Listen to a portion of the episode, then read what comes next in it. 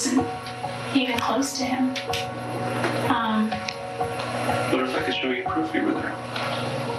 Kärleken kan vara kraftig, gränslös och passionerad. Men ibland går det överstyr. Känslorna tar över totalt.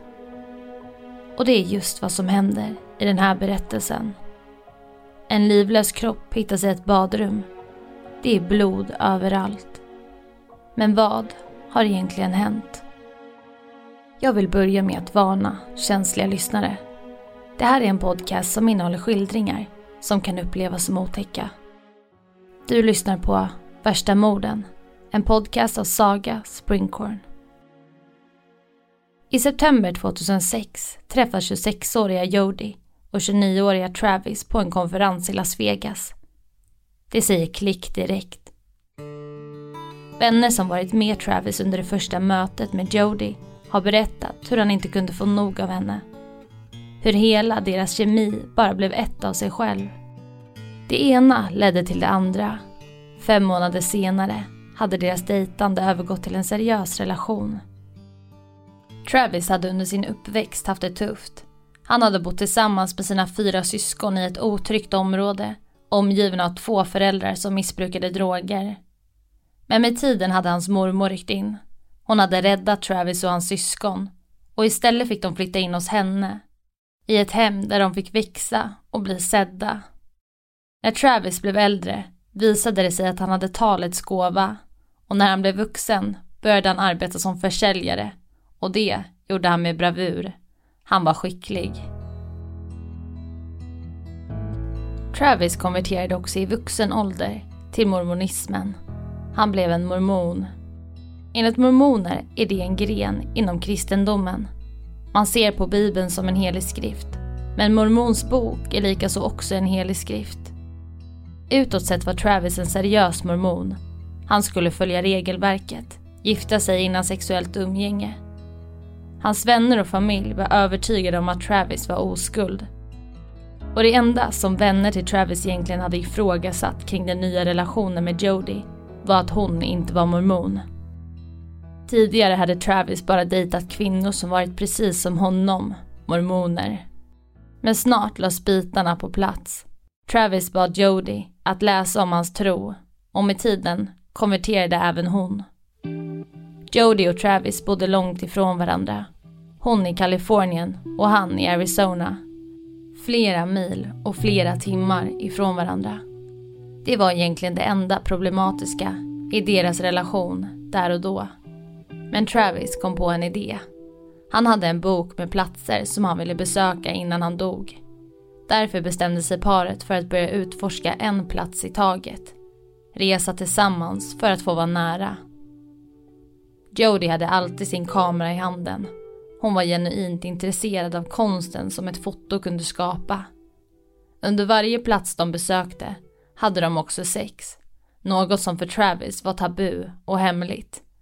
Det var inte i enlighet med hans tro. Vänner och familj tyckte att paret hade en lekfull och kärleksfull relation. Det var givet att de en dag i framtiden skulle gifta sig. Men så blev det inte. Jody började med tiden att tappa förtroendet för Travis. Hon hade tankar om att han var otrogen. Om han kunde ljuga för sina vänner om sexet kunde han väl också ljuga om annat. De bodde långt ifrån varandra och Jody kunde inte ha koll på vad Travis gjorde när hon inte var där. Relationen var inte längre som den tidigare varit. De gjorde slut med varandra. Men det förhindrade dem inte från att träffas. Efter att de gjort slut valde faktiskt Jody att flytta till Travis område. Flera mil och timmar ifrån sitt hem i Kalifornien. Många vänner till Travis reagerade på just det. De hade ju gjort slut. Vad skulle hon göra där? Ja, vi stannar upp där lite. Jody flyttar nu alltså flera mil från sitt hem i Kalifornien för att vara närmare Travis. Men de har ju faktiskt gjort slut. Ja, men relationen fortsatte ändå. Men nu blev det mer lättsam skulle man kunna säga. De träffades var och varannan dag för att ha sex och umgås med varandra. Men det här blir slutligen för mycket för Jody som fortfarande är kär i Travis. Vi lyssnar vidare. Jody och Travis relation är nu endast en sexuell relation. I alla fall från Travis sida. Jody drar sig ur. Det var smärtsamt för henne att veta att den mannen som hon älskade, som hon fortfarande hade sex med, aldrig skulle bli hennes. Därför valde Jody slutligen att bygga upp sitt liv på nytt, utan Travis. Hon flyttade tillbaka till Kalifornien, men relationen fortsatte ändå. När Jody flyttade kunde Travis och hans vänner pusta ut. Nu var det slut helt och hållet. Men varken Jody eller Travis verkade kunna släppa det de haft. Jody har i efterhand menat att Travis ofta ringde henne. Han ville att de skulle ses trots att relationen nu var slut på riktigt. Han ville komma till Kalifornien för att besöka några platser tillsammans med Jody. Och hon, som innerst inne älskade Travis, kunde inte säga nej. Men innan Travis kommer till Kalifornien är det Jody som ska ut på en roadtrip i några dagar. Hon ska träffa några vänner längs med vägen. Och slutligen ska hon besöka en man som hon är intresserad av. En dejt som påminner mycket om Travis.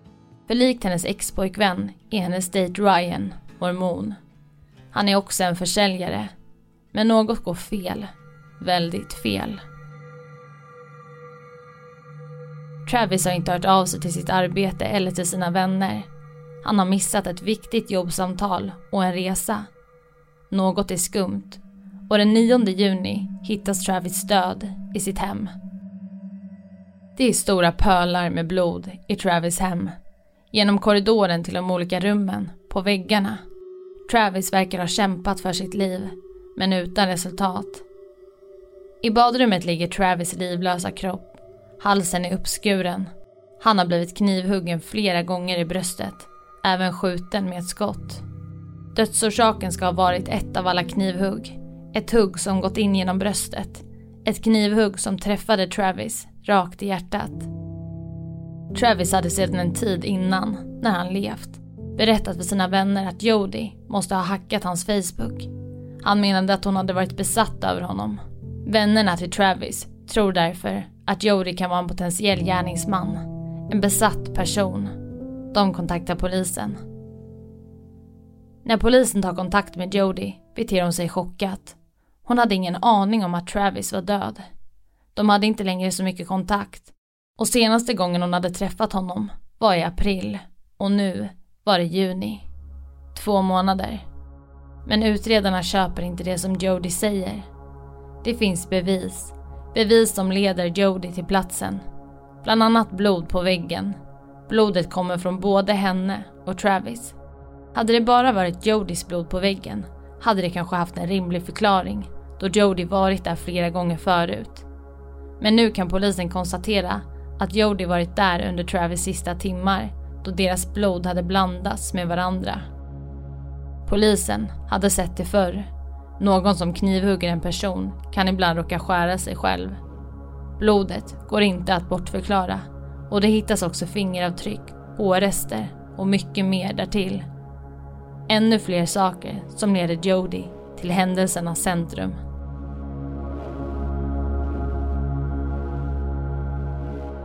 Okej, Jody tas in på förhör. Hon säger att hon inte varit hos Travis under tiden för mordet. Ljudupptagning från förhöret. I wasn't even close to him. Um, What if I could show you proof you were there? Will that change your mind? I wasn't there. Can you be honest with me, Jody? Was not at Travis's house. Was not. I can prove you were there. I can prove it.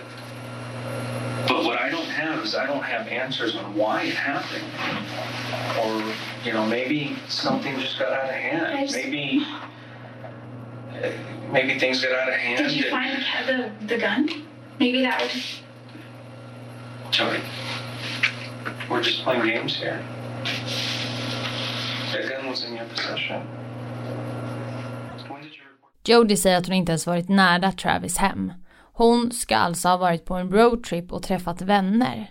Men polisen har samlat på sig bevis och berättar för Jody att allt indikerar för att hon varit i Travis hem just den dagen. Men Jody fortsätter att förneka Tills den stunden då polisen berättar om en kamera och dess tillhörande bilder.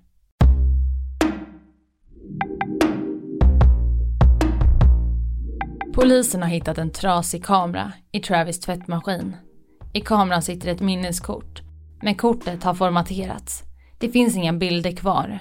Utredarna skickar vidare kortet till några experter som ska försöka rädda de filer som tagits bort. Och det ger resultat. På bilderna finns datum och tid för när varje bild tagits. Travis och Jody har sex med varandra på några av fotona. Samma dag som Travis troligtvis dödats. På kameran finns också bilder på Travis i duschen. Och de sista bilderna som kameran fångat upp visar Travis livlösa kropp som ligger i badrummet. Ett tidsförlopp som polisen nu kan följa med hjälp av foton från hans sista dag. Jody måste nu förklara sig. Hon har ju sagt att hon inte träffat Travis sedan april. Men nu, när kameran och fotona dykt upp, kan hon inte ljuga längre. Eller? Ljudupptagning från förhör med Jody. And I have pictures of you in Travis's bedroom with Travis, pictures of him, and it's obvious you guys are having sex, taking photos of each other, and they're dated and time stamped on the day he died. Are you sure it's me? I mean, that because I was not there.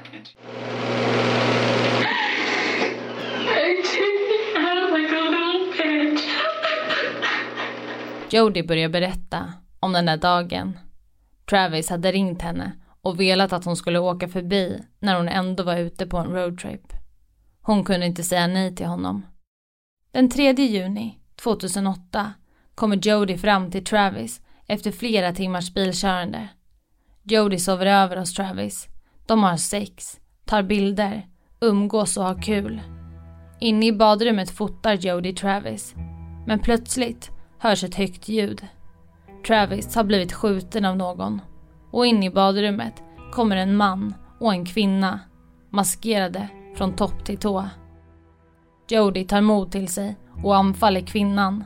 Kvinnan faller ner på Travis. Hon har en kniv i handen. Och antagligen är det nu som kniven träffar Travis.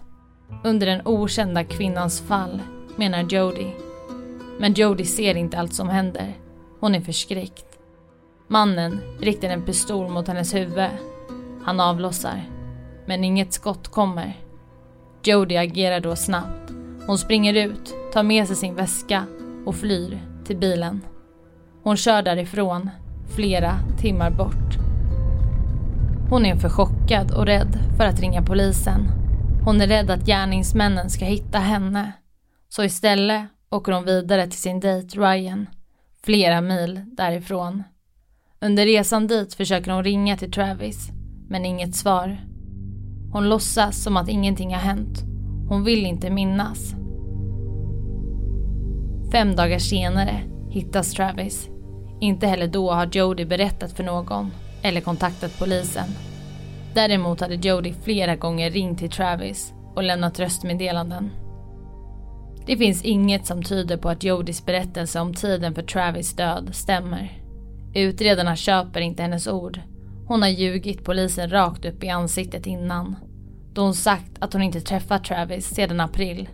Därefter har hon återigen förändrat sin berättelse. Jody är gripen. Hon är huvudmisstänkt. Och inga bevis eller spår leder till någon annan. Det fattas också ett vapen hos hennes morföräldrar. Ett vapen som inte återfunnits. Ett vapen som antagligen användes vid mordet på Travis. Rättsprocessen tar flera år och får stor uppmärksamhet. Jody förändrar sin historia igen och istället kommer det fram att Travis under deras tid tillsammans hade misshandlat henne. Hon berättar att han helt kunde tappa humöret, se svart, göra saker med henne som ingen någonsin gjort tidigare. Och just den där kvällen hade Jody råkat tappa Travis digitalkamera. Den kamera som tog foto på honom innan han dog och efter. Jody menar att Travis då sett svart. Hon hade inget annat val. Hade inte han dött så hade hon. En ex-flickvän till Travis vittnar i rättssalen och säger att hon aldrig sett den sidan av Travis. Det ska inte någon annan heller ha sett. Åklagaren å andra sidan menar att mordet gått till på ett helt annat sätt. Jody ska ha väntat på rätt tillfälle. När Travis gått in i duschen ska Jody ha gått igenom meddelanden på Travis mobil. Jody fick se konversationer som Travis haft med en annan tjej. Jody gick sedan in i duschen och fotade Travis innan mordet. Jody ska ha knivhuggit Travis i badrummet när han minst anat det. Flera knivhugg i bröstet och ett av huggen hade träffat Travis hjärta. Något som ledde till hans död. Därefter ska hon ha skjutit Travis och slutligen skurit upp hans hals. Travis ska under förloppet ha försökt fly. Det fanns blodspår som ledde till sovrummet. Travis ska ha släpat sig själv längs med korridoren från badrummet till sovrummet. Men slutligen hade hans kropp gett upp. Efter att Travis dött ska Jody ha dragit honom tillbaka till badrummet, sedan lämnat honom och åkt vidare till sin dejt.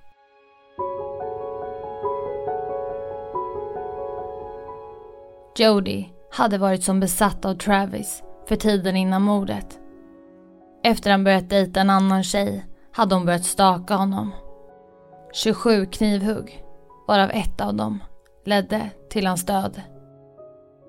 År 2005 faller domen. Livstid i fängelse utan möjlighet till frigivning.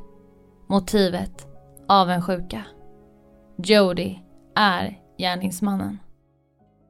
Tack för att du har lyssnat på dagens avsnitt. Vill du komma i kontakt med mig kan du skriva till mig på min Instagram, det heter Saga Springkorn, eller skicka ett mail till varstamorden at springkorn.se. Ha det så bra. Hej då. You should know I'm not like others. You should know I'm not the one. If you trust me with your feelings, you wanna run. Only in my dreams, only in my dreams. I play fair, I don't make you leave. Oh, oh my god. Why is it so hard to love?